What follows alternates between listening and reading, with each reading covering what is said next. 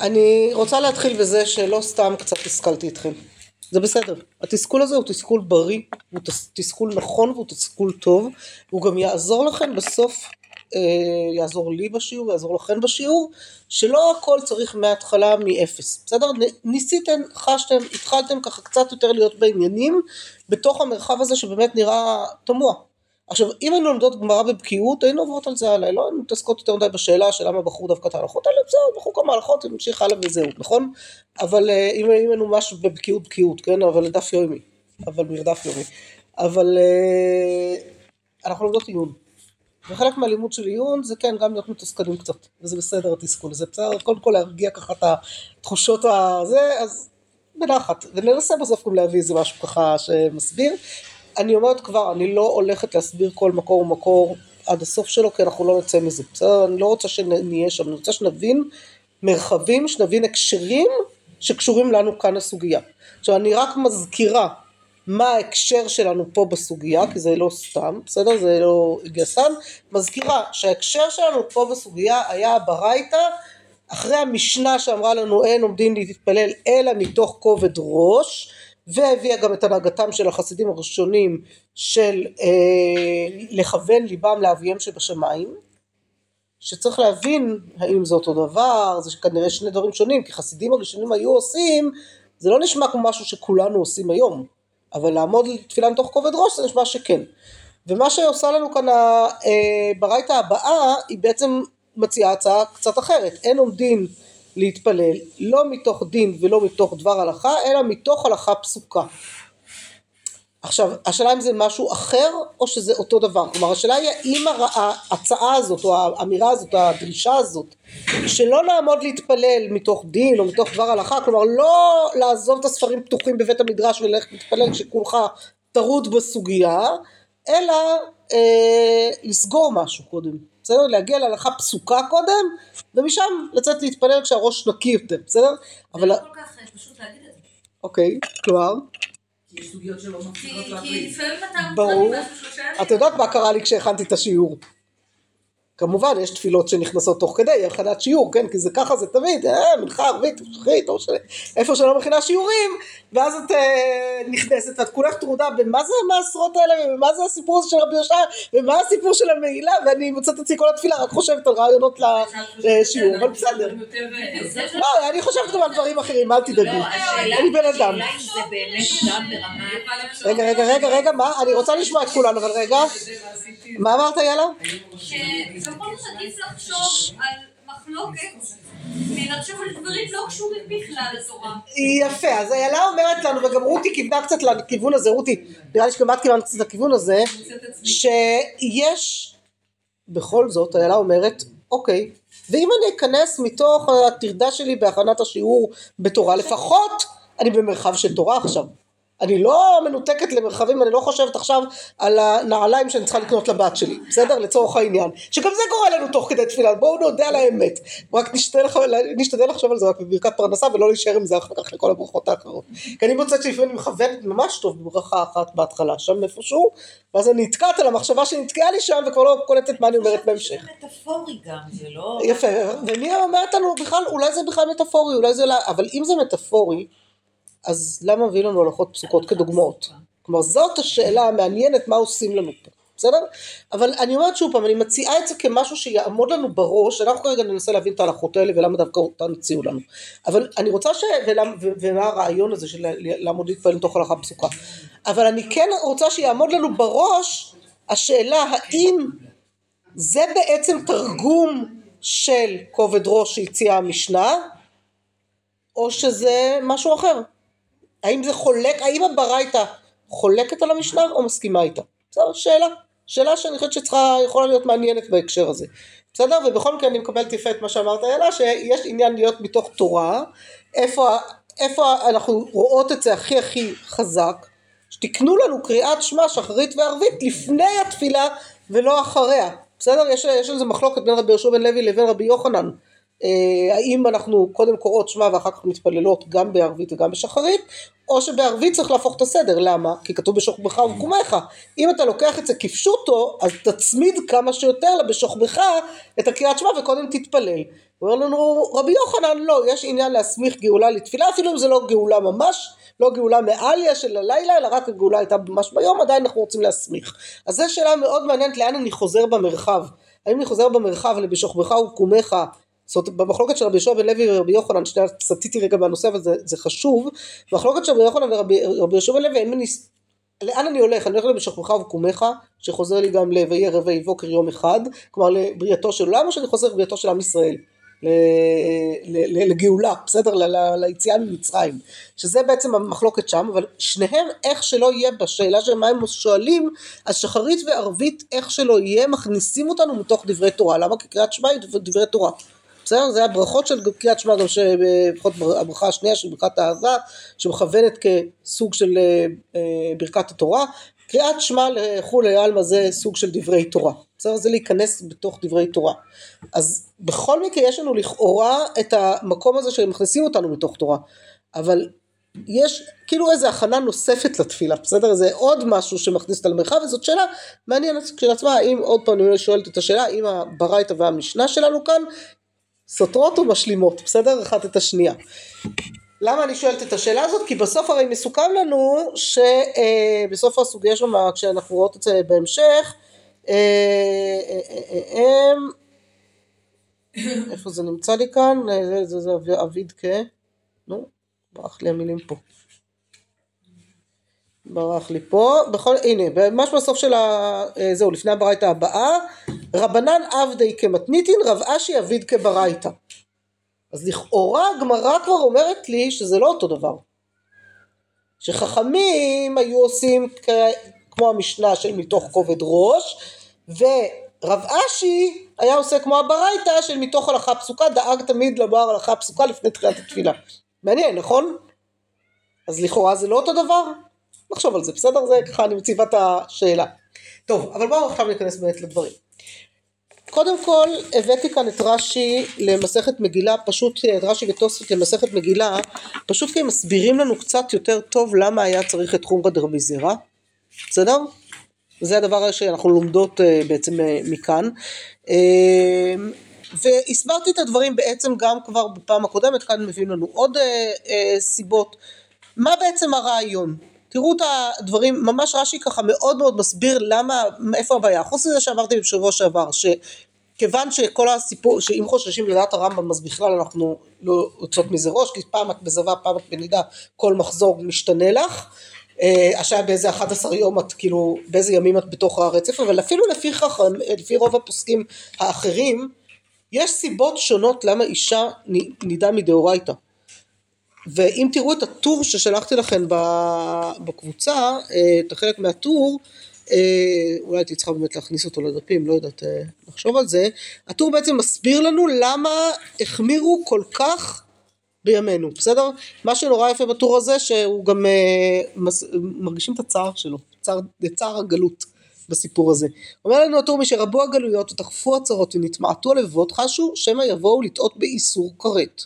שמא תראה אישה, אני לא בדפים, אני כרגע בוואטסאפ, שמא תראה אישה בימי נידתה שישה ימים ויהיה הכל דם תואר, ובשביעי שמא תראה דם טמא, וסבורה לטבול בליל שמיני, אה, וצריכה עוד שבעה ימים, החמירו לטמא כל מראה דם אדום. כלומר קודם כל החומרה הראשונה של לטמא כל מראה דם אדום ולא להגיד שרק חמישה מיני דמים או קצת יותר מהם טהורים, אה, טמאים סליחה והשאר טהורים, אמרו אנחנו לא יודעים להבחין.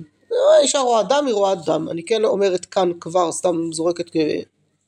למי שזה רלוונטי לה ולמי שרלוונטי לבנות או לנכדות שלה, שכל אה, מראה דם אדום, לא צבעים אחרים, בסדר? לכן כשיש צבעים אחרים שהם לא אדומים, נא לשאול עליהם, כי יש המון המון צבעים שהם מותרים ואנחנו סתם מחמירות בהם, וחבל על הימים האלה. זהו, זה סתם אני אומרת ככה בסוגריים, אה, כהערת אגב מתוך אה, עבודתי כיוצאת הלכה, אני רואה את זה בלי סוף, המון המון פעמים, אפילו את הסיפורים האלה של עקרות הלכתית, מה שקוראים עקרות הלכתית, שהיא לא עקרות הלכתית, אלא היא בורות הלכתית בדרך כלל, זה בדיוק, זה הרבה פעמים אני פשוט, כל מה שאני צריכה לעשות זה להגיד לאישה, תביאי, תעשי הפסק ברגע שאת יכולה, ברגע שאת נקייה, תביא לי לראות מה יצא, בדרך כלל נטהר אותו, והיא תתחיל שבעה נקיים הרבה קודם. ואז השבעה נקיים לא, לא יקראו לה לא להגיע לטבילה. כך שצריך לדעת שזה, יש מקרים כאלה, אני לא אומרת שאין מקרים, אבל זה בודדים. זה, זה נגיד חמישה אחוז מתוך כלל המקרים שמכנים אותם כעקרות הלכתית, ושם צריך כבר יהיה לראות איך מטפלים. אבל לפני שרצים או לטיפולים הורמונליים או לכל מיני דברים, בואו רגע אחד נבדוק האם את באמת עושה, שומרת הלכה כמו שצריך, בסדר? כי כל מיני נשים שמחכות שהעד יהיה נקי מכל כיוון שאפשר, לבן כמו שהוא יוצא מהחבילה, טעות בזה, בסדר? אז זה ככה, אה, אז זה, זה הדבר הראשון. אז החמירו לטמא כל מראה דם אדום, זאת אומרת דווקא אדום ולא צבעים אחרים, אבל אדום החמירו לטמא, לא מבחינים בין צבעים שונים, אבל יכול להיות, יכול היה להיות שאישה רואה שישה ימים דם שהוא בכלל לא טמא, ורק בשביעי, ואנחנו לא יודעים להבחין בין הדמים האלה, כן? אז זה כבר החומרה הראשונה של החמירו לטמא כל מראה דם אדום. וכדי שלא יבואו לידי טעות בימי נידה וימי זיווה, שאגב זה גם יכול להיות קשור, ימי נידה וימי זיווה, יכול להיות קשור גם למראות הדמים, לא רק לספירה. אבל גם לספירה זה יכול להיות קשור. הוסיפו חומרה אחר חומרה עד שאמרו שאפילו אם לא ראתה אלא, אם לא תראה אלא טיפת דם כחרדל, תשב עליה שבעה נקיים כזבה גדולה. בסדר? אז זה רק להבין איך בכלל הגענו למרחב הזה אה, בסוף שלו.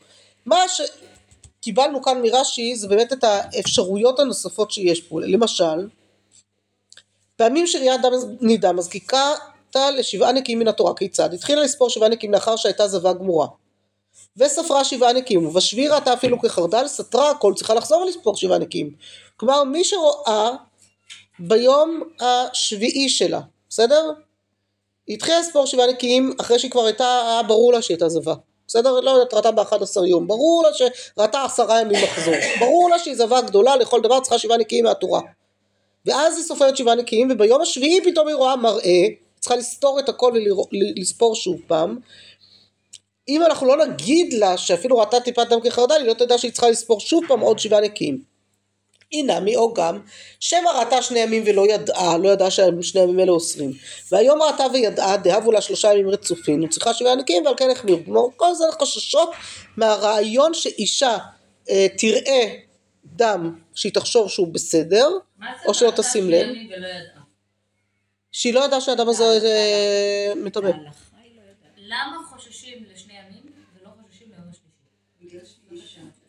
לא, לא, לא, לא, לא נכון, לא נכון ברוריה, ממש לא. לא, לא מקבלת את זה. מה? לא, היא ראתה יומיים כתמים, בסדר? מבחינתה היא חשבה שזה כלום. בסדר, כתמים, לא אוסרים. הסתבר שהכתמים האלה כן אסרו כי היא ראתה אותם בהרגשה והיא לא שמה לב להרגשה הזאת מספיק, זה לא ידעה. למה, למה, מה ההבדל בין יומיים לשלושה? למה יש חשש שראתה יומיים ולא ידעה, וביום השלישי פתאום כי? אם, ואין חשש ששלושה ימים היא ראתה ולא ידעה. כי אם היא, עוד פעם, כי אם היא שלושה, יומיים לא רות, כי אם היא שלושה ימים ראתה ולא ידעה בכלל, אז היא לא יודעת, היא לא יודעת כלום, היא לא יודעת שהיא צריכה לספור, היא לא יודעת מה היא צריכה לעשות. אם היא ראתה רק יומיים ולא ידעה שהיומיים האלה אוסרים, וחשבה שהם יומיים שהם כלום, והיא אמרה, אוקיי, אני רואה עכשיו רק יום אחד, אני לא צריכה שבעה נקיים, ובעצם היה לה רצף של דברים. אני מנסה- מנסה להבין את ה... אני באמת מנסה להבין. אני מבינה שאת... אה, זה. לא. שוב, תנסי לא להיכנס... השתנה בין היומיים האלה ליום השלישי. לא, השתנה, בוודאי שהשתנה. הנה, למשל, אני אתן לך דוגמה, סתם, דוגמאות שיכולות לקרות, בסדר? אישה ראתה כתמים, ניסתה לעצום עיניים, להגיד לא, זה רק כתמים, זה רק כתמים, זה רק כתמים, אבל היא באמת הרגישה. רק שהיא לא הייתה מספיק מדויקת, כי נורא ניסתה לעצום עיניים ולא לראות. ביום השלישי כבר הגיע שטף כזה, ברור לה עכשיו שזה יחזור לכל דבר, ואז היא שואלת ממתי אני אסורה. והשאלה מה קרה שם ביומיים האלה. אם ביומיים האלה היא לא שמה לב, אבל היא כן הרגישה, יכול להיות שהיא הרגישה. היא לא שמה לב להרגשה הזאת. יש הרגשות שאפשר לא לפספס אותן. ובאמת היא הייתה צריכה להיאסר כבר מה... אה, זה, ואז זה שלושה ימים רצופים של זבה גמורה. והיא צריכה שבעה נקיים, והיא תחשוב שרק יום אחד, והיא לא צריכה אלא לח... לשמור יום כנגדו. מבינה את הסיטואציה? עכשיו אני, אני, אני מסכימה איתך שזה מצבים שהם קצת כי קצה. באותה מידה אתה יכול להגיד, יכולים להיות גם שלושה ימים כאלה. לא, אבל אם, לא- אבל אם היו שלושה ימים כאלה, זה פשוט מה שאני אומרת, אם היו שלושה ימים כאלה, שהיא אולי הרגישה ולא ראתה, אבל מה שהיא לא ידעה, לא ידעה. אבל ברגע שהיא, היה משהו שחיזק את החוסר ידיעה הקודם? אה, בגלל זבה קטנה זבה גדולה, זה ברור. אבל מבחינה, מבחינה ביולוגית. ביולוגית אין כאן הבדל בהכרח. אגב ביולוגית בכלל, בואו רגע נשים את הביולוגיה בצד, זה חשוב גם כן. אה, כשהייתי, הרבה לפני שהייתי יועצת הלכה, כשהייתי אישה צעירה בעטרת, אם רצית את עטרת, כן? אני זוכרת ששאלנו שאלנו כל פעם את הרב עזריאל אריאל, אה, רב היישוב, וסיפקתי לא מעט שאלות, אה, הצלחתי לספק ליואל שלמד טוב טוב דרכי הרבה דברים, ואני זוכרת שפעם אחת הרב עזריאל אמר לו, אשתך צריכה להבין, ואני משתמשת המון במשפט הזה, שלא כל דם פיזיולוגי הוא גם דם הלכתי. יש מה שמוגדר פיזיולוגית כדם, וההלכה לא תגדיר אותו כדם. זה הולך דווקא לכיוון המקל, לא הכיוון המחמיר, כן. זה ממש, אני זוכרת אפילו שהייתי פעם בשמירת הריון, והרופאים מאוד מאוד מחמירים בדימום אה, בהיריון, זה היה דימום כזה של כתמים, לא, זה לא, זה, זה היה מעניין, שהיה דימום של כתמים שלא אסר בשום צורה שהיא, אבל הרופאים אמרו לי להיזהר מיחסי אישות עד שאני לא רואה כלום כלום כלום. גם לא הפרשות ככה בהירות כבר אה, קפה למינהו וכל מיני כאלה, עד שאתה רואה כלום תיזהרי כאילו שלא תעוררי שם איזה משהו שזה, לא משנה, אתה שם הפלה מאיימת. אז היה כאילו, הייתה סיבה למה הוא החמיר כל כך הרופא בעניין הזה.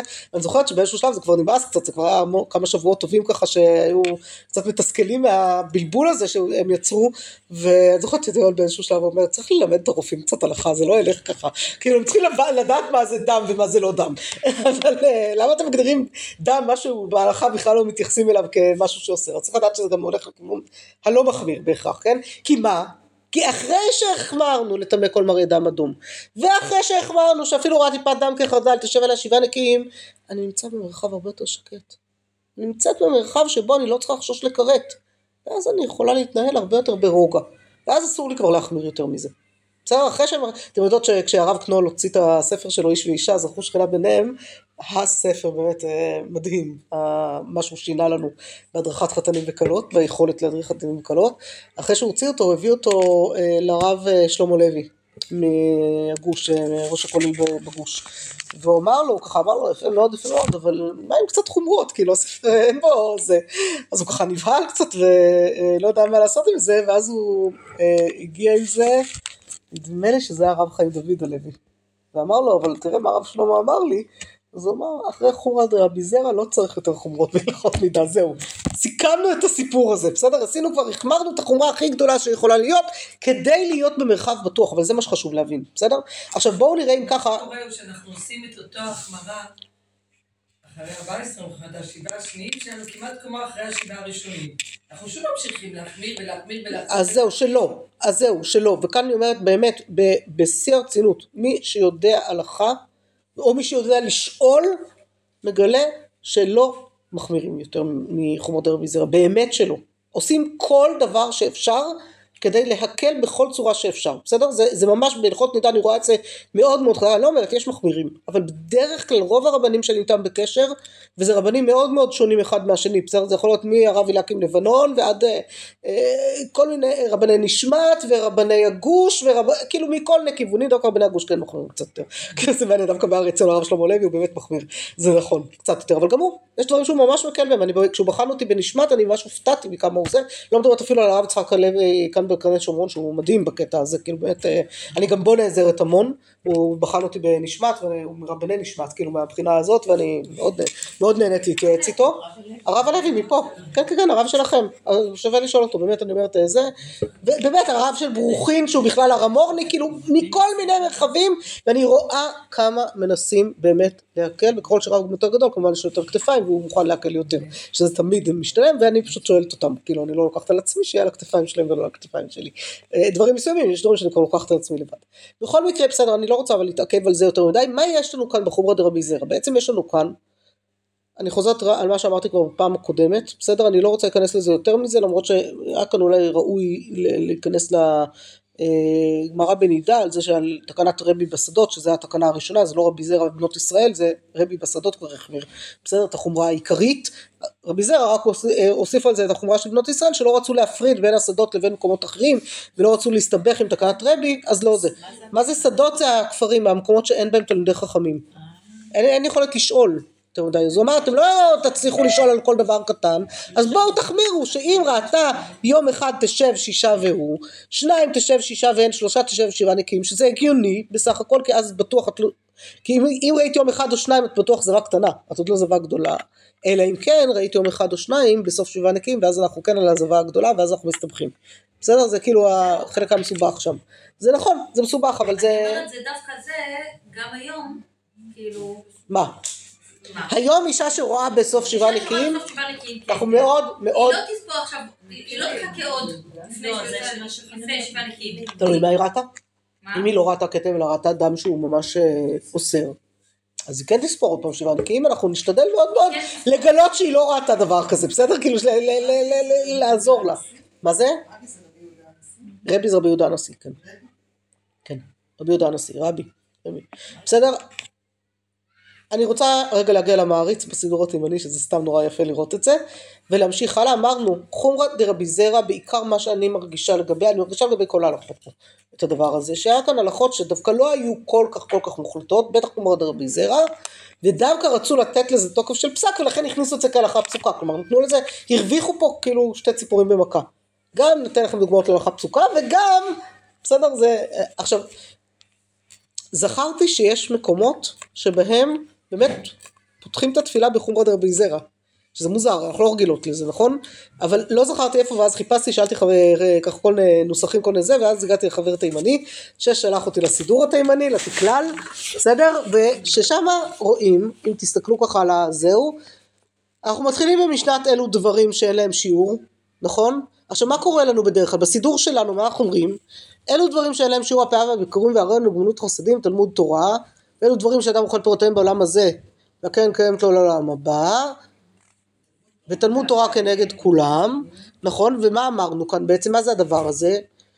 למה יש לנו אלו דברים ואלו דברים? אחד זה משנה, אחד זה, זה ברייתא, בסדר? ואנחנו עוצרים פה.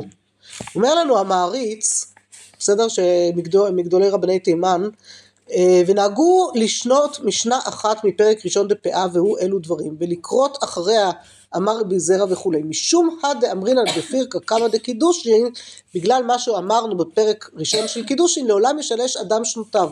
שליש במקרא, שליש במשנה, שליש בגמרא. הוא אמר שהוא יודע כמה חיי, כמה, אדם יודע כמה הוא חי, שהוא ידע לעשות את זה שליש במשנה וזה, אז הוא אומר, הוא מתרץ, לא, צריכה אלא ליומי. כלומר שצריך ללמוד משלושתן כל יום, ולכן, אנו נוהגים.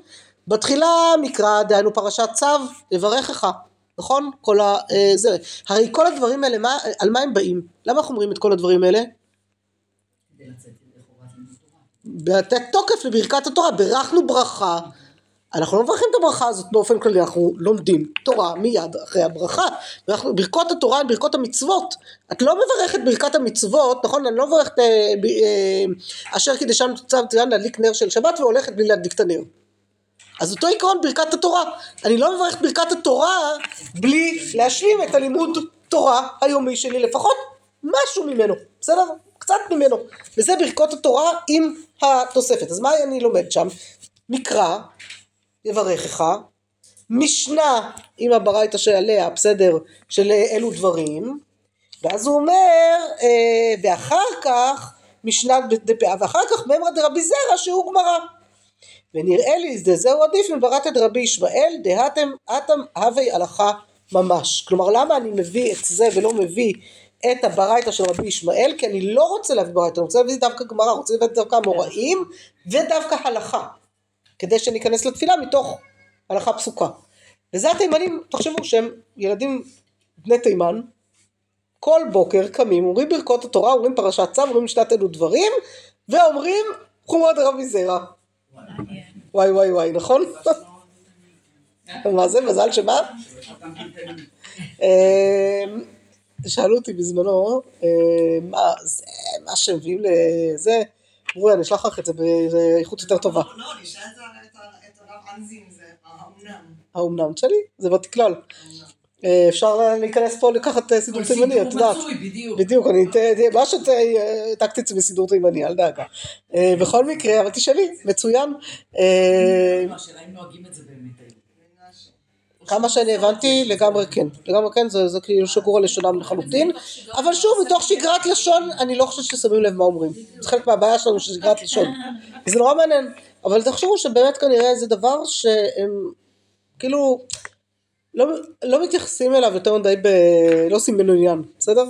אבל כן, זו ההלכה הפסוקה, בסדר? אז זה חומרת רבי אליעזר, סתם נורא מעניין. אמרתי, לדעתי ניסו לתת פה תוקף למשהו שהיה צריך לתקף אותו, בסדר? אבל, אה, אבל זה הפך להיות ממש בגדר איסור, אומרת בגדר משהו שלא נוגעים בו, ועד כדי כך שאפילו הכניסו את זה לסידור התימני, בסדר? שזה ההלכה הפסוקה. מה זה? שמה? למה בגלל זה? את חושבת שהשבעה ימים יש מלחמה בגלל, אה, אני חושבת שזה חלק מהגאולה, התקרבות של הגאולה, למרות שאני נגד נגיעה בשבעה נקיים בכל צורה שהיא, בסדר? אני לא לוקחת את ה... אני לא פותחת אותם אף פעם, אבל אני חושבת שכיוון שאנחנו בדרך למקדש בעזרת השם יום אחד, אני מקווה שגם בקרוב, חייבים כשיהיה מקדש לחזור לדיני דאורייתא, אנחנו לא נוכל להישאר בדין, בחומרות האלה. ואיך אני יודעת את זה? כי הטור אומר לי, משרבו הגלויות, תאכפו הצרות ונתמעטו לבד, תשמעו כמה, ועוד הוסיפו חומרה אחר חומרה, כאילו, מאוד בקושי. בצורה הרבה יותר פשוטה לדעת את זה. נו. יש קורבן פסח. נכון, קורבן פסח יש שתי אפשרויות, או שאסור לאכול, או שחייבים לאכול. אין אפשרות כזאת שמותר, אה, שאין חום, אין להחמיר כאן. בואי נגיד ככה, אבל רות, יכול להיות, אני יכולה לראות מציאות, יכולתי לראות מציאות, אילו היה נבנה בית מקדש עכשיו במציאות הנוכחית, בלי סנהדרין, צריך קודם סנהדרין כנראה, צריך קודם לא תשבי, לא, צריך משהו שישנה כאן את. הרבה דברים שנוספו לנו עם הגלות, אבל אם היה נבנה עכשיו בית מקדש, לדעתי מה שהיו אומרים זה, כיוון שכבר חומר דרבי זרע התקבע, אז. זה בגדר אסור ואסור לך לבוא. אבל צודקת שזה מצב לא הגיוני, כי בעצם קבעו לנו את פסח בט"ו, קבעו את קורבן ש- פסח שני בט"ו של אייר, בי"ד באייר, אותו תאריך בדיוק, אישה שהיא כל 30 יום נכון? זאת שאלה מצוינת גם, תעשה שנייה את זה, כי זה פתרנו בזה פסח שזה שני פתרונות בול בפסח. 30 יום. אוקיי. ולמה? אבל למה? אוקיי, לא. נכון, אוקיי, לא. בסדר? היא פטורה מפסח שני. לא חשבת על זה אף פעם, אני חשבתי על זה, אישה חשבתי על האדם אישה פטורה מפסח שני. אוקיי. אוקיי, אז בואי נניח שנייה את זה בצד. אבל פסח כשלעצמו, פסח כשלעצמו, יש לך איסור כרת לאכול אותו בתמורה, ויש לך איסור כרת לא לאכול אותו אם אתה טהור. יש לך כרת מול כרת. כן, אבל פה- פה אפשר לומר, אתה חייב לחתוך. לא, אבל, אבל רות, פה אפשר לומר, פה אפשר לומר, אוקיי, אני טמאה, אני טמאה, ולא נטהרתי בזמן. למה? מכל נסיבות. כי אסור לך לא להיטהר בזמן, אני לא בטוחה שזה כך חל גם, אני לא בטוחה שזה לא חל גם על אישה, בסדר? אבל בואי נגיד ככה, כיוון שאנחנו מדברות כרגע על הלכת על משיחה, כי אנחנו עוד לא מקריבות קורבן פסח, ככה. אבל אנחנו ככה משם, אני מסכימה איתך, לכן אם אתם שואלים אותי למה התעורר כל הדיון הזה בימינו, הוא כנראה התעורר כדי להכין אותנו לקראת האפשרות של לשמור דיני דאורייתא כשיבנה מקדש, אבל אנחנו משחקות פה אוקיי, אבל שנייה, שנייה, אני מסכימה איתך, כן.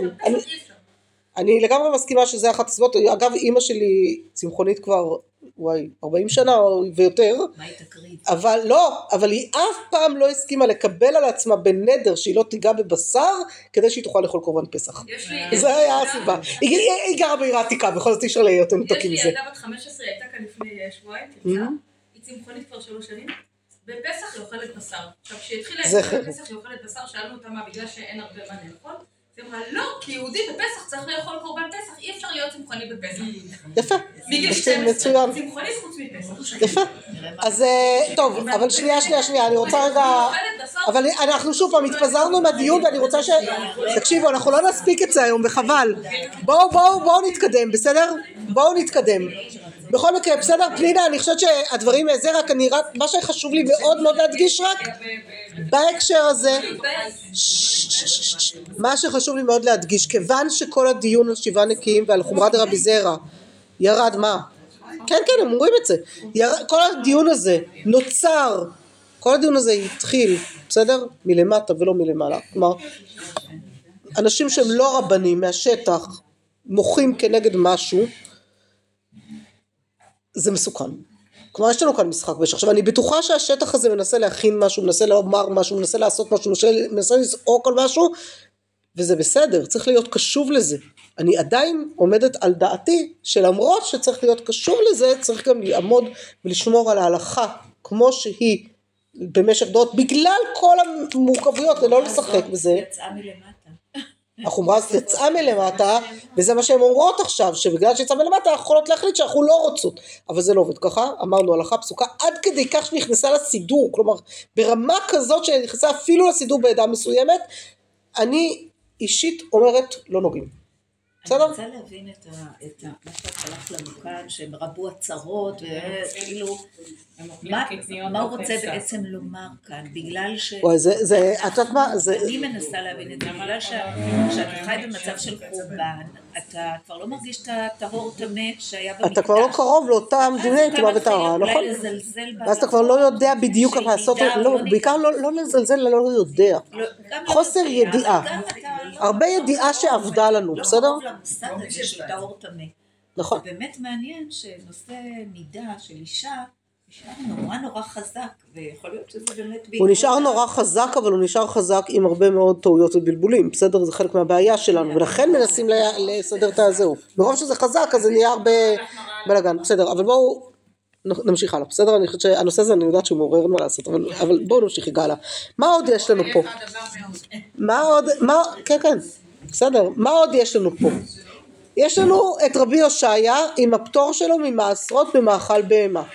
בואו נסביר קודם כל את, הביט, את ההסבר הפשוט, בסדר? אומרת לנו המשנה בפאה, איך הגעתי למשנה בפאה? אגב, מתוך הדף בבבלי, איך הגעתי למשנה בפאה? כי רש"י שלח אותי לשם. שימו לב, כשרש"י שולח אותי למקור, אני צריכה להיכנס אליו, לקרוא אותו במקור. שזה אני הבאתי לכם את זה בינתיים, אבל אתם צריכות אה, בעצם... אה, זה. היה נקודות חמות שעברו ככה. כן, אבל אה, נכון, היה צריך לחפש, אבל הוא שלח אותנו לשם, בסדר? ואז בעצם מה הוא אומר לנו, אה, מה הוא אומר לנו כאן? הוא אומר, מה הרעיון של המשנה בכלל, קודם כל? הרעיון של המשנה זה שיש רגע שבו, המשנה בפאה מדברת על מה חייב בפאה, בסדר? חייב בפאה השדה. בשדה שכחת להשאיר פאה, תשאיר את זה עכשיו בגורן. מתי אתה כבר לא יכול יותר לנצל את הגורן בשביל זה ואתה הפסדת את המצווה, עברת בעצם על, ולא השארת את המצווה שהיית צריך להשאיר, אחרי שממרח, מה זה ממרח? זה אומר שאחרי שזורה ודש וכולי, וכבר הגרעינים מוכנים לזה, יש את השלב של ה finish. מה זה השלב של ה finish? השלב שבו מסדרים את הערימה של התבואה יפה. בסדר? זה כאילו הסידור של זה הסופי, שעכשיו אני מסתכל, אני אומר, וואו, זו התבואה שלי. וכשאני אומרת הוואו הזה, זו התבואה שלי, מאותו רגע ואילך כבר אי אפשר להפריש פאה, לשים את הפאה בצד, והתבואה עצמה כבר מתחייבת במעשרות, היא לא מתחייבת בתרומות ומעשרות לפני השלב הזה. כלומר יש שלב של גמר מלאכה שזה מה, שגומר, זה מה שמביא את התבואה להיות חייבת במעשרות. ואז בעצם אומר לנו רבי הושעיה אפשר לנצל את זה, כי עד שלא הגעת לשלב של הממרח, כל התבואה היא עדיין עם המוץ שלה, אדם יכול להכניס את התבואה במוץ שלה לפני שזרית אותה והוצאת את המוץ, ולהכיל את זה לבהמות שלו, שהבהמות יאכלו את המוץ, ואז זה פטור ממעשר כי אתה, זה התבואה עם המוץ, זו תבואה שהתחייבה במעשר אי פעם. בסדר, זה סוג של הערמה, תחמון אמיתי. מה זה תחמון אמיתי? אבל זה תחמון שהוא מותר. בסדר? הוא עובד על, הוא בעצם עובד על דבר מאוד מסוים, על דבר שיש לך משהו שעוד לא חייב בזה, ולכן אתה יכול לנצל את זה. בסדר? זה בעצם הרעיון של מה שאתם קוראות כאן תחמון אמיתי, אבל הוא דרך אחרת כדי שאדם יוכל קצת ליהנות מהדברים שלו יותר. נכון, ופה דווקא משהו קצת אחר. עכשיו, מה רציתי שתראו בעצם בהקשרים? כמו בציצית, הבן אדם מחייב את עצמו ציצית. זה ארבע כנפות, כאילו, המון מצ- זה כאילו, נורא לא, לא משהו, כמה, כמה אנחנו קטנים וכמה אנחנו מצרים על הכסף. באופן פרופורציונלי לדברים אחרים בחיים. נכון, אבל אנחנו אנחנו חסים על זה, אולי אדם היה צריך, נכון? אולי אדם היה צריך. מה שנורא יפה לראות, גם זה עניין של כמויות גם, אנחנו... בסדר, מצד שני, העניים שם אין להם מה לאכול, והלוויים והכהנים, אבל רואים את זה גם בנביא, כמה כמה באמת היה קשה לכהנים וללוויים. מה ש... נכון. עכשיו מה שמאוד יפה, מה שעוד יפה כאן. נכון? הקושי הוא להיות תלוי גם. בטח, בטח. אתה לא יודע מה מחר. מה יהיה מחר. לא, אבל כולנו, בסוף כולנו תלויים. נכון. אבל זה גם נכון. כל חק- כל חקלאי, לא כל חקלאי בעינינו, גם כולנו. כי את יכולה להיות מאוד מאוד מסודרת, אבל אז פתאום ייפול עלייך גם טסט וגם איזה לא עלינו תאונה והאוטו בכלל ילך ופתאום יהיה לך איזו הוצאה שלא תכננת אותה בכלל ופתאום המכונת כביסה ופתאום הפה ופתאום פתאום תגלי שהכל קורס לך מול העיניים ואת צריכה הוצאות שלא שיערת בכלל שזה ואז גם הבת תחליט שהיא בדיוק מתחתנת. אז בסדר? אני צוחקת אני צוחקת. ואז לכי תנהלי את כל זה ביחד. החתונה הייתה עצמה מראש חסכת בסדר. אבל כשזה בא ביחד עם מלא חסכונות אחרים שצריך לפתוח זה כבר נהיה יותר מורכב. אם את נורא נורא מסודרת ויש לך מלא חסכונות, אשרייך, אבל אם לא, את בבעיה, וזה יכול להיות, וזה מה שאנחנו יודעים שהשם מוריש הוא מעשיר, בסדר? ואין לדעת, אין לדעת, אנחנו עדיין תלויים. אבל בסדר, נכון, אנחנו כולנו, אגב אנחנו כולנו היום עם צרות של עשירים, לא משנה מה, כל אחד אפילו מי שיש לו בעיית כלכלית קשה הוא עדיין עם צרות של עשירים כי אנחנו בחברת שם.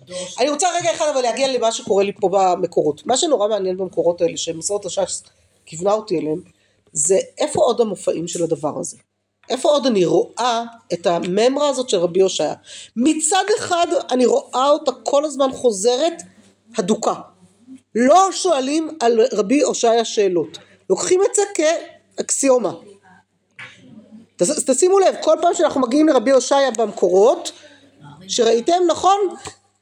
הם, ואם אתם כרבי הושעיה, בסדר? אולי נגיד כמו רבי הושעיה. כלומר רבי הושעיה הרמה הזאת שהיא נראתה לו כמו תכמון היא משהו שהוא לחלוטין מקובל. למרות שזה דברי המורה ולא תנא, עדיין זה לחלוטין מקובל. וזה מקובל עד כדי כך שמביאים את זה כמשהו שהוא אקסיומה לגמרי, כמשהו שהוא לגמרי שם, בסדר? לא משהו שהוא נמצא בשום מקום אחר. ואז, ואיפה באמת ההקשרים של זה? אז חוץ מהגמרא במנחות, שזה הקשר קצת שונה, אה, אבל הוא כן מראה לי את המקום הזה שבו רבי הושעיה זה כאילו פשיטה, בסדר? זה משהו שברור שאפשר לעשות אותו. כל המקורות האחרים, גם בפסחים, גם בנידה, גם בעבודה זרה, מביאים את זה בהקשרים של ספק וודאי. משהו שהוא ספק, משהו בדיני ספקות, בסדר? מביאים את זה בהקשרים של דיני ספקות. עכשיו תסתכלו רגע אחד, שזה כאילו מוציא מידי ספק, בסדר? זה כאילו, לא, זה ספק שהוא, בסדר? עכשיו תס, תחשבו רגע אחד על המילה ספק, איזה אותיות אלה? פסק. פסק. כלומר במקום שיש פסק אין ספק. ויכול להיות שזה חלק ממה שרוצים להגיד לנו פה. שרבי הושעיה זה פסק. תיכנס לזה כפסק, תקבל את הדברים כמו שהם, שם לא יהיה לך ספקות, אז אתה גם תוכל להתפלל בנחת. זה אולי הרעיון של להיכנס להתפלל מתוך הלכה פסוקה. משהו שאני מוכן לקבל אותו כחותך, כמשהו שנחתך כבר. וזה חלק מה... אולי גם מידה מסוימת של ענווה שאנחנו צריכות לקבל על עצמנו כשאנחנו עומדות לתפילה. אנחנו באות לבקש מהקדוש ברוך הוא דברים, אנחנו עומדות בתפילה. אם אני אכנס מתוך איזה שהם ספקות לגבי העולם התורני שלי, לגבי העולם האמוני שלי, לגבי העולם ההלכתי שלי, אני לא אצליח להתפלל באמת, כי אני, אני עם ספקות, אני כרגע לא, לא יודעת למי אני מתפללת, למה אני מתפללת, מה אני רוצה שם בדיוק. אם אני נכנסת מתוך משהו ש... אפילו שהוא נראה לי מוזר, אבל הוא הלכה פסוקה, אני מגיעה במקום הנפשי שלי לקבל את דברי חכמים. במקום שבו אני מקבלת את דברי חכמים שנפסקו, גם אם זה נראה לי קשה, מוזר, חומרה מוגזמת, אה, הערמה מוגזמת, כל דבר מהסוג הזה, היכולת הזאת לקבל את זה שזה פסק, יכולה מאוד מאוד לעזור לי גם לעמוד מול הקדוש ברוך הוא בסופו של דבר. כי אני באה אליו בענווה. אני באה אליו במקום הזה שבו אני מקבלת.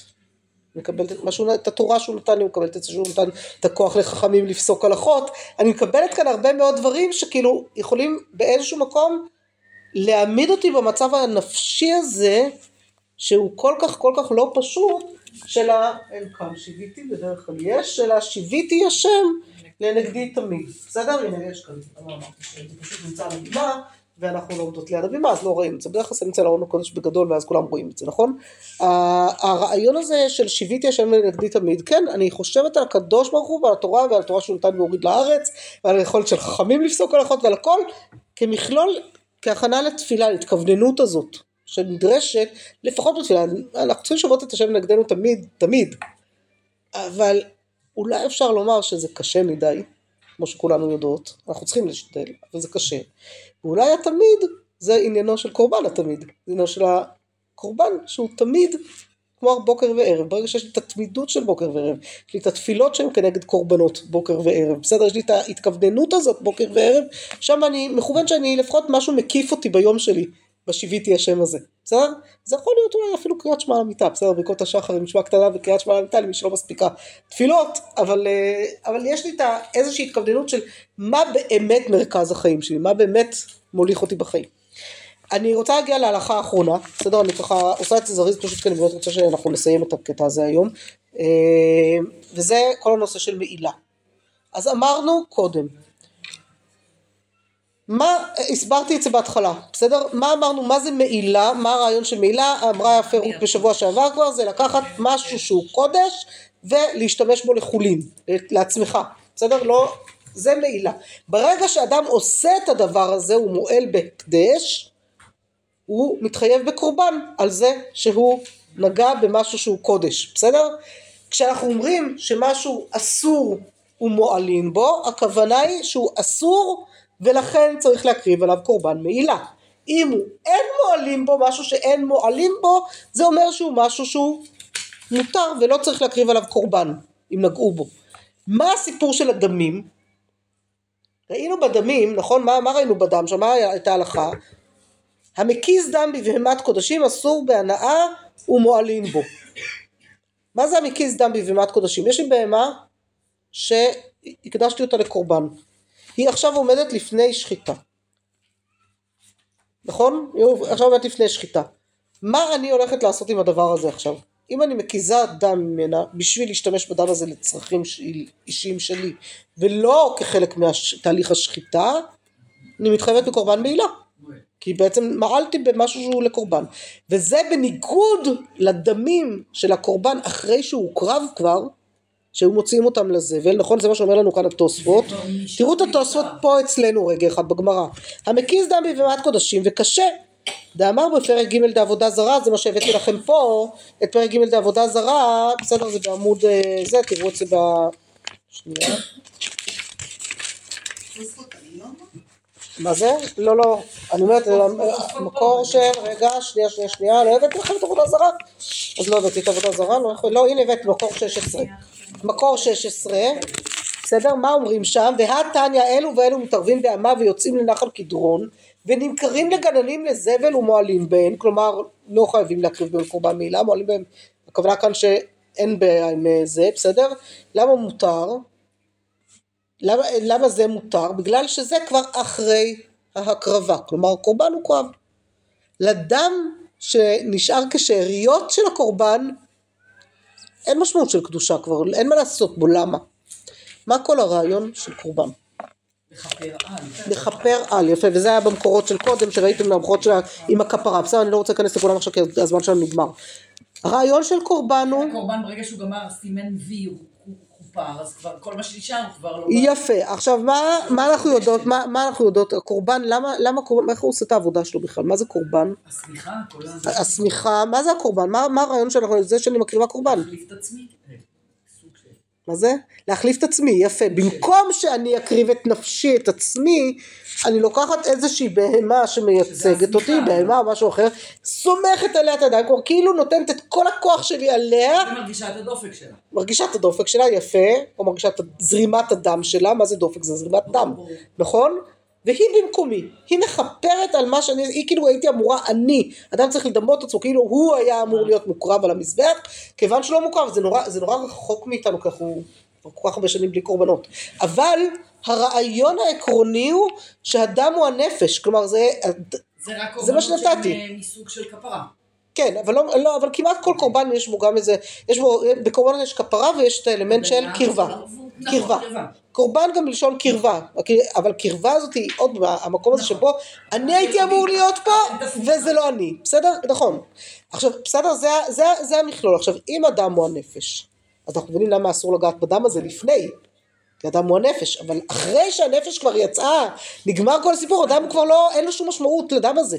הדם הזה כבר לא מחיה אף אחד. מה זה הדם או הנפש? חיות של אדם היא, ב- נכון, אדם שלא עלינו מאבד יותר מדי דם ולא מקבל מספיק מהר מנת דם נוספת, מנות דם נוספות, הוא נגמר. נכון, ראינו, לצערנו יותר מדי. מה זה? החוסם מרוקאים יכול להציל. אנחנו אבל כופרים את הדם. כאילו, להגיד ש... את הדם שלנו אנחנו קוראים, של הדם. כי- שופך דם האדם, באדם דמו יישפך. דם של חיה. לא. לא. לא, את מדברת על כיסוי הדם. כיסוי הדם, אנחנו מכסים את הדם. אבל פה זה דם שפשוט משתמשים בו כבר לה- להמשך, בסדר? לא צריך לעשות אותו כי הוא זורם שם לנחל קדרון וכבר יש שם הרבה צמחייה שמקבלת אותו, בסדר? זה נמכר לגננים וכולי. גם מאוד מעניין, בשביל מה אדם צריך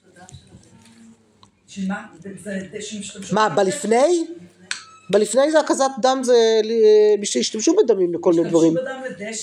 גם לדשן, גם לזה, גם לדשן ול- כל מיני דברים.